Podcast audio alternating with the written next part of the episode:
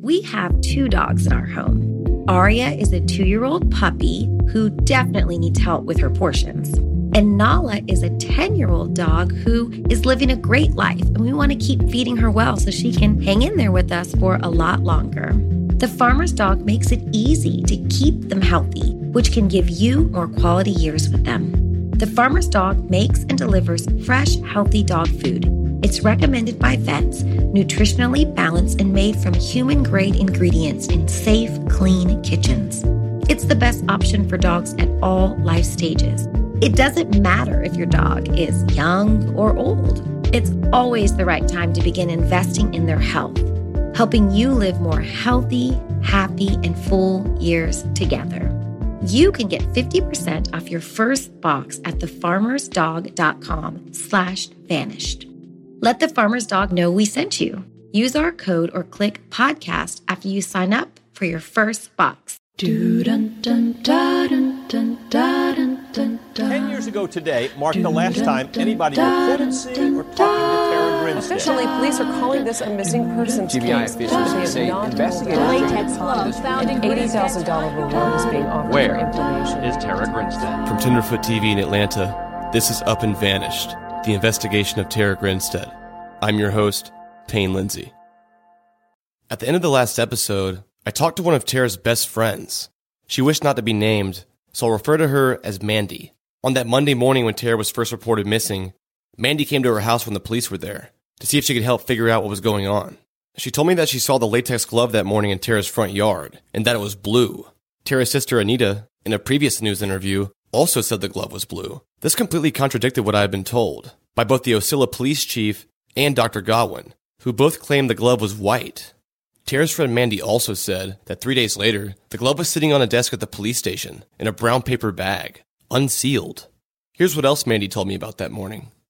I, this is stupid too, but on the way down there, I remember thinking, okay, I've watched CSI. Okay, now what am I going to be looking? I mean, that's stupid, but that's how I was thinking. Like, okay, so I took her phone.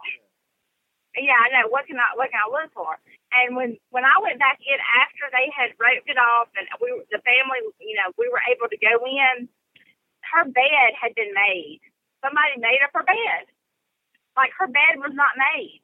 Her bed was her bed was where two pillows were, and she had been sleeping. I mean, why would they make the bed? Who made the bed? Nobody could ever tell me who made the bed. Listen to this. All right, she had a cat that was inside the house and would go in and out sometimes. Um, and the cat was in the house. Well, I don't know if the cat had come in and out of the house or whatever, but I'm not kidding you. The litter box was completely clean, like just been swept, you know, just been raked. And to me, that's weird because even if that cat had been coming in and out of the house all day, it still seems like to me it would have been had some in there. Okay, why would somebody clean the litter box? Because if she'd been missing since she hadn't been seen since Saturday night, then there's no way that cat if that cat had been in there some, that cat would have gone to the bathroom. I mean, cats go a lot. There was so much in and out of that place, like they didn't take it serious. In terms of physical evidence in this case, the latex glove is without a doubt the biggest thing investigators found. But all this confusion over the color and the possibility of it sitting on the desk for three days unsealed raises some big questions, in my opinion. Just how reliable is this glove? Could it have been tampered with? And if they ever did get a DNA match on the glove, would it still hold up in court? I decided to call an expert to weigh in on this. Colin Miller is a professor of law at the University of South Carolina. He's also one of the hosts on the popular podcast series Undisclosed. He's also an avid listener of Up and Vanished, and I felt we could learn a lot from his input. Before a party can admit any piece of evidence at trial, they have to authenticate it, which means they have to establish the evidence is what they claim it to be. So if they're saying this is the bag of drugs we took from the suspect or this is a knife we seized from his home, you have to authenticate that. And so one component of authentication is chain of custody. And that's essentially accounting for each set of hands that handled the evidence between seizure and trial. And the point of that is to establish that this is the same piece of evidence in substantially the same condition as opposed to either another piece of evidence that was mistaken for this piece of evidence or the same piece of evidence in an altered or contaminated condition. And so in Georgia, for instance, the test is do we have reasonable assurance that this is the same item in substantially the same condition? And the way it works is this if you have minor gaps or problems in the chain of custody, that's not going to prevent the evidence from being admissible, but it can be weighed by the jury as evidence of possible issues. If we have major gaps or issues in the chain of custody, though, that's going to prevent the admissibility of the evidence at all. When an investigator finds a piece of physical evidence at a crime scene that needs to be tested, what is the proper protocol and procedure from that point forward to assure that it's done the right way? Yeah, and so the way it works with chain of custody is that investigator would collect that evidence, put it in a sealed container, and they would attach what's known as a chain of custody form. And so on this form, that investigator would write their name, the date and time of collection, and there's a line that usually says collected by, and that person who collected the evidence would put their name there, and they would put the reason why they collected the evidence, like this is a glove we found at the crime scene and then essentially, as each person gets that piece of evidence, like a forensic chemist to test it, they're going to write their name and the date and time of receipt on the receive by line and so on and so forth. Each set of hands that handles the evidence, they essentially sign off on it, put the date and time so we ensure that we know this is the same piece of evidence from point A to point Z. Well, in Tara's case, there were several witnesses that told me they saw the latex glove sitting on a police officer's desk three days later, unsealed in a brown paper bag. If that were in fact true, how would that play a role in prosecution or defense later on in this case? Yeah, that probably goes along the lines of what I would call a minor gap in the chain of custody. And there's actually a case out of the 11th Circuit, and that is the Federal Judicial Circuit that covers Georgia. It's United States versus Scott. And that was a case where they seized drugs and guns from the defendant's apartment and they kept it unsealed in an evidence vault for between one day and more than a month. And the defendant objected and said, like a chain of custody. And what the court said was, you did present evidence. It was unsealed for a significant amount of time, but you didn't present any evidence of any alteration or tampering. And so barring that, the evidence comes in. It's a problem with chain of custody that it was unsealed, but it's not fatal. And of course, you could and did argue to the jury that this was a problem and it could have led to contamination. But in the absence of, in your case, in the Tara Grinstead case, or in this case, any specific evidence of tampering, that's just something the jury would weigh in the weight of the evidence. So if this case went to trial and there was a positive match based upon the testing of the glove, that would likely go to the jury. And of course, the defense could argue, well, this was unsealed. It was in a paper bag for a few days. In Tara's case, based on the information that I've provided you and what you may have learned or heard in the podcast about the confusion of the glove's color, it sitting on the desk, in your opinion, is this glove a reliable piece of evidence? I think that's once again something where the court would find it's still admissible any testing done on the glove and the defense could challenge it based upon it sitting on the desk, but probably that wouldn't lead to too much doubt in the jury's mind. In terms of the confusion over the color, that I think the defense there in a potential prosecution would have a stronger case to say, look, this confusion over the color means we don't know if this is even the same glove, and that undermines any credibility the state's case has. So that might be a stronger argument in terms of the color as opposed to it sitting on the desk. What I've been told is from two different people that they saw the glove that morning and it was blue. I talked to the police chief, Billy Hancock. He said it's white. Maurice Godwin says it's white. Tara's sister and her best friend both saying it's blue. Yeah, that to me, if true, would be a big deal, I feel like. Yeah, and it's not something like a blue green difference where you could say, well, people see things slightly differently or they could be colorblind. Blue versus white is a fairly stark difference. And so I think exactly the defense in a potential prosecution would say, this really undermines any faith we have that this is the same glove, and really you can't rely upon it in finding guilt beyond a reasonable doubt.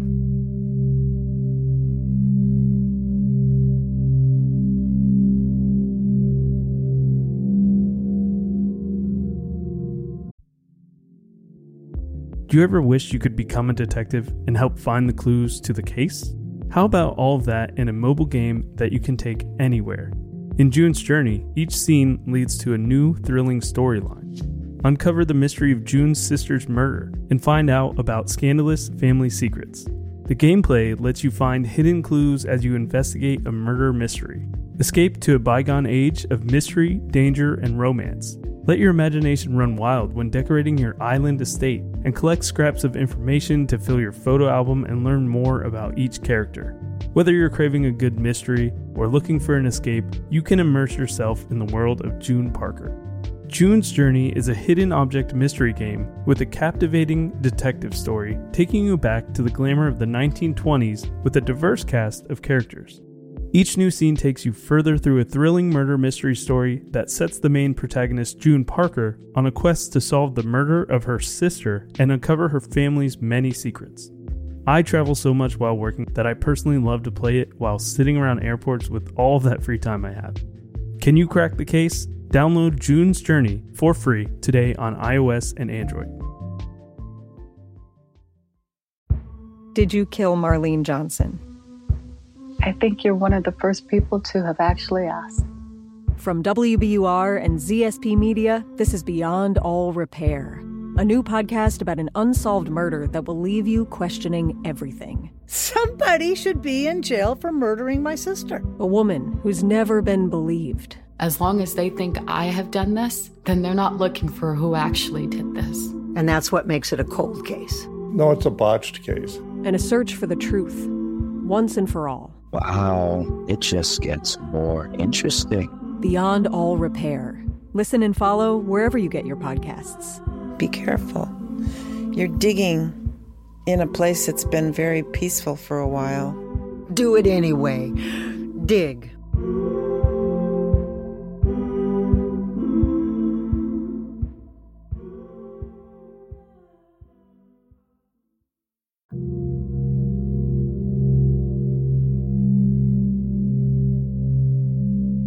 Weeks after Tara went missing, the Nancy Grace Show aired a series of live interviews with prominent people in this case, discussing the latest developments. And one of the main topics was that latex glove. On November 8, 2005, Nancy Grace interviewed a man named Tim Sturrock, a reporter from Macon, Georgia, who had traveled to Ocilla to get the latest updates. Here's the transcript from that interview. Nancy, what can you tell me tonight, Tim, about a latex glove reportedly found on day one by the police in her front yard? Tim replied, Well, Ocilla Police Chief Billy Hancock told me that they found a latex glove outside of her house shortly after she was reported missing. They handed it over to the Georgia Bureau of Investigation for testing. They're going to see if they can find any fingerprints. They're going to do some DNA testing, and that could take weeks. At this point, they don't really know if it had anything to do with this or not. Nancy stated it keeps being referred to as a latex glove. A latex glove. My first question was You mean a rubber glove you wash dishes with? Or a latex glove that you perform surgery with? Which one is it, Tim? Tim replied, It wasn't a dishwashing glove. It was more the type of glove that you'd be familiar with at like a doctor's office. Nancy Grace then spoke to Tara's sister, Anita Gaddis, about the glove. Anita, what do you make of this latex glove being found in her front yard? Anita replied, Well, I was actually told about the glove from day one. It's a type that paramedics, police officers, that type of glove that they routinely keep. So I've been very, very anxious to hear some results from this testing on this, because this is not something that we just have around our homes. Nancy stated, Well, I gotta tell you something, Anita. I've never woken up with a latex glove laying outside my door, or in the front yard, or in the backyard, or in the driveway. And at first, my question was was it the type you wash dishes with? But that's commonly called a rubber glove. This is a latex glove. I don't like this about the latex glove. Anita said, I do not either. My husband is a physician, and I'm the lab manager, and I wear latex gloves every day at work. But you do not pick them up at the grocery store. It's not something that normal people have. On January 13, 2006, a little less than two months after Tara's disappearance, Nancy interviewed Tara's neighbor, Joe Portier. During the interview, Joe revealed a very crucial piece of information. Something I never knew. And something I've never heard discussed before. Did you notice anything unusual the night she went missing? Joe replied, Nancy, I was gone all morning. I returned home for lunch. and there was a lot of girls in and out of Tara's house. I knew she was fixing their makeup. As a matter of fact, she was doing my granddaughter's, who was nine years old, being in the first pageant she'd ever been in. Tara was helping her out, so I walked over to see how she had fixed my granddaughter up. And of course, Tara was real proud of what she had done for Mary Beth. But that was the last time I saw Tara. Nancy said, Joe, your yard was perfect.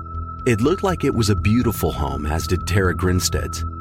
You two often worked in the yards together. Now, would it have been like her to have a latex glove found in her front yard? Joe replied, I would not think so, Nancy. After I had called the local police when we couldn't find Tara in the house that Monday morning, I walked back to the front porch talking to the chief of police on my cell phone. And that's when I spied the latex glove. It was actually before the police got there.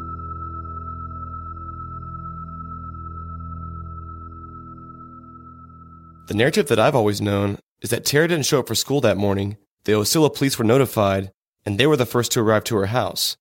But that wasn't true. Joe, Tara's neighbor, he was the first person at her house. And he also was the first person to find the latex glove, all before police got there. I didn't want to overanalyze this, but it seemed like a really big deal. The whole narrative in my head for Monday morning completely changed. I met with Maurice to talk about this. Well, initially brought the attention of something wrong. She she didn't show up in her classroom, and and somebody from school and Deanna Harper went to the house. And who's Deanna Harper? Marcus's stepmother. She was the, like uh, uh, worked in the board of education. There's several people from her school came to her house looking for her, and Joe Joe let the, uh, those three himself and those two other people into the house. I found that sort of odd too. Marcus Harper's stepmom, Deanna Harper, worked in the Board of Education of Irwin County, and when she heard Tara didn't show up for work, Deanna and some people from school drove to her house. One important thing to note Deanna should not be confused with Marcus Harper's biological mother, Nancy, who Tara was emailing. Deanna was his stepmom. Joe, the next door neighbor, had a spare key to Tara's house, and he let Deanna and the other people from school inside her house that morning.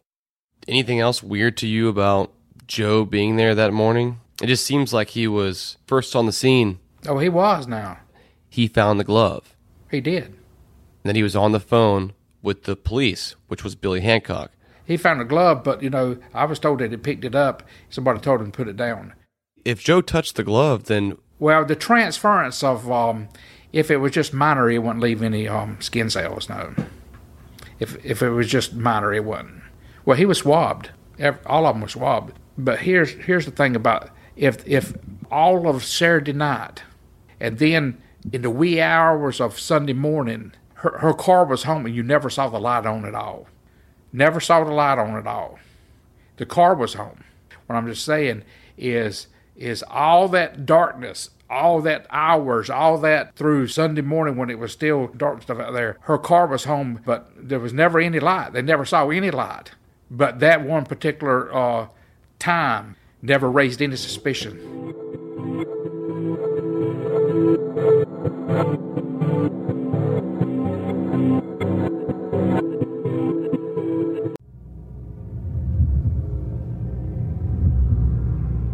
On April 18, 2006, the Tifton Gazette newspaper released an article about a new witness in the Tara Grinstead case. The article states the sister of Tara Grinstead believes that a newly discovered witness could shed light on the teacher's October 2005 disappearance.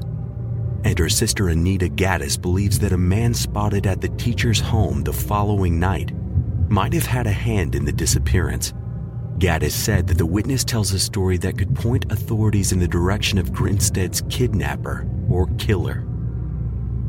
The witness lived out of town and visited Grinstead's neighbors on October 23rd, Gaddis said. She said that between 8 and 10 that night, he spotted a man parked in Grinstead's yard in a black 1990s model truck. He described a man in his late 20s or early 30s. She said the witness spoke to the man in the truck. He made a verbal contact with him, said Gaddis. The witness said they were very hostile words. She said that there have been leads in tracking down the black truck driven by the suspicious man. When asked why the man did not come forward with the information previously, She said it could have been that he thought the information was insignificant or that he was afraid. There is a fear factor involved with this case. She said that there's an environment of fear because so many people involved with the case wear badges. Since the first time I met with Dr. Godwin about this case, he's told me about this mysterious black truck. We heard several episodes back someone describe her friend who was almost ran over by a speeding black truck on the night Tara disappeared. In 06, Godwin found another witness, a young kid. He also claimed to have seen the man inside the truck, but when police went to interview him, he got scared and clammed up and never spoke about the black truck again. I spent months trying to find this kid, but I never had any luck. Finally, just this past week, I was able to get a hold of him.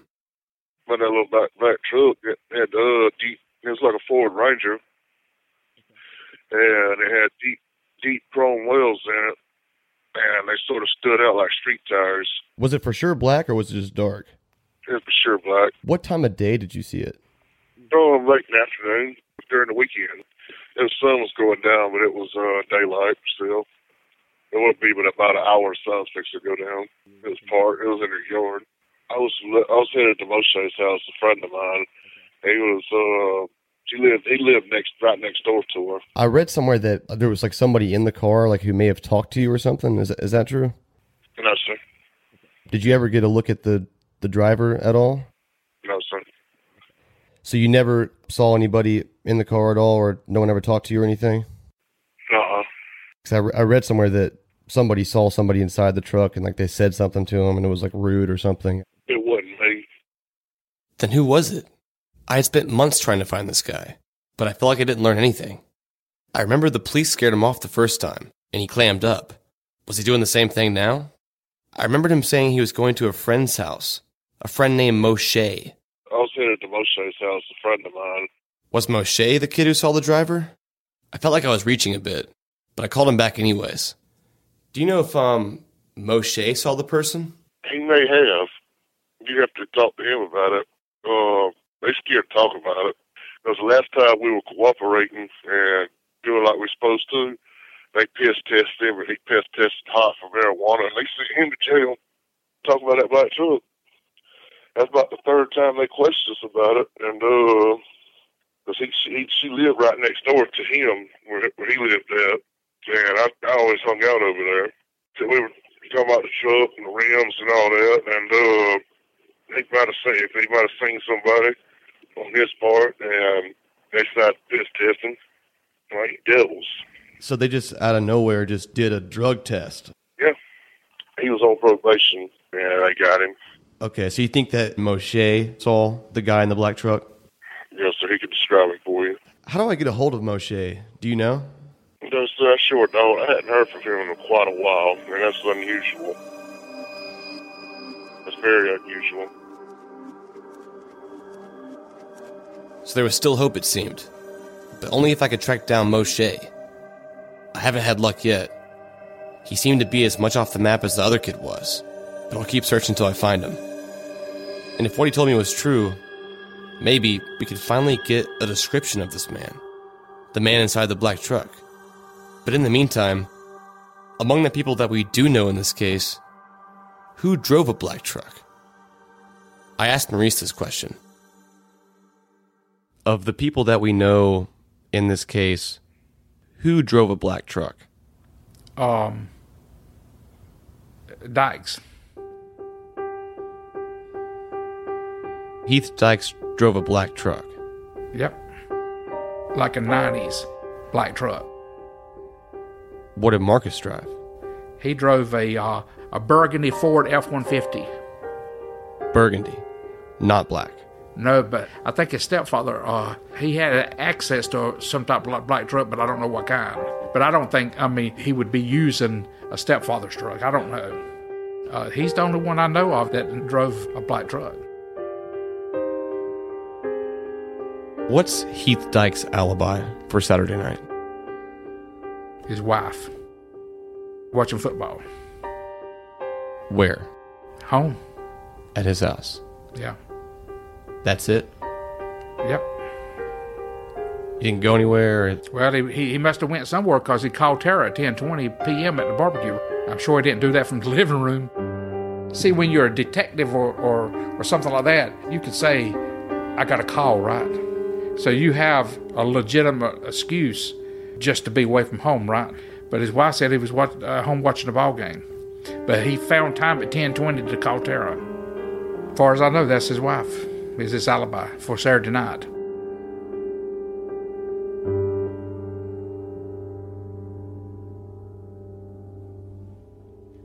A lot's happened since I started this podcast. And honestly, I would have never expected to learn as much as I did about this case in really such a relatively short amount of time. The podcast itself opened up doors in this case that I thought were sealed shut. People who at first wouldn't talk to me are now starting to open up. And my plan for the documentary and the podcast itself have been constantly changing, slowly evolving into what it is now. In the past, I told you this podcast would be a total of 12 episodes, but that's just not possible. I'm extending the Up and Vanish series on Tara Grinstead to 18 episodes. Out of respect for Tara, the sheer complexity of this case, and the surge of new leads that have come my way, squeezing the story into 12 episodes will do no justice. And just so I don't leave you hanging, I'm going to share with you right now something that happened to me when I first started investigating this case, just a month or so after I met Maurice Godwin. It's a fake Facebook account.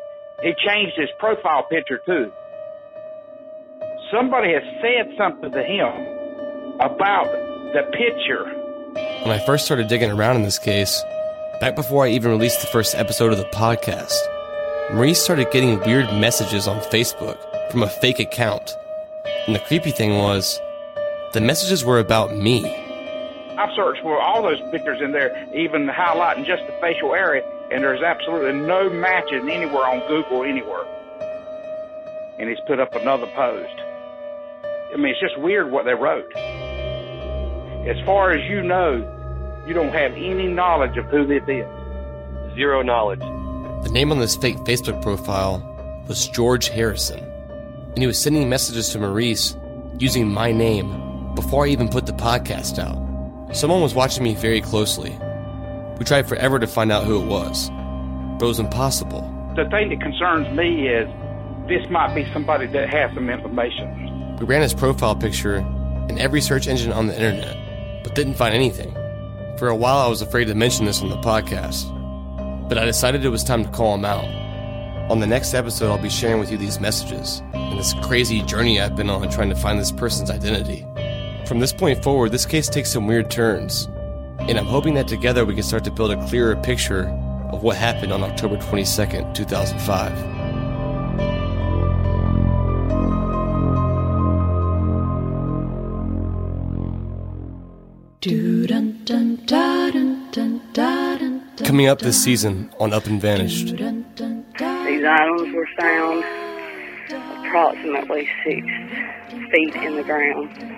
And he was going to wrap my body up in a stain net with rocks, just like Mr. Green said.